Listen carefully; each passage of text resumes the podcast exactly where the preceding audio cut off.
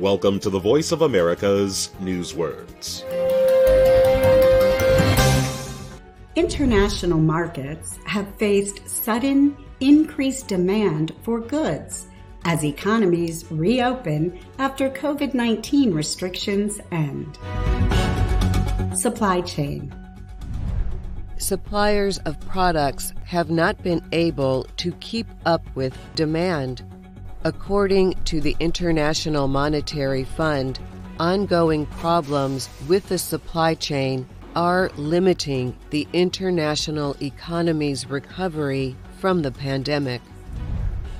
Here, a supply chain means everything used in the process to make, sell, and transport goods to buyers.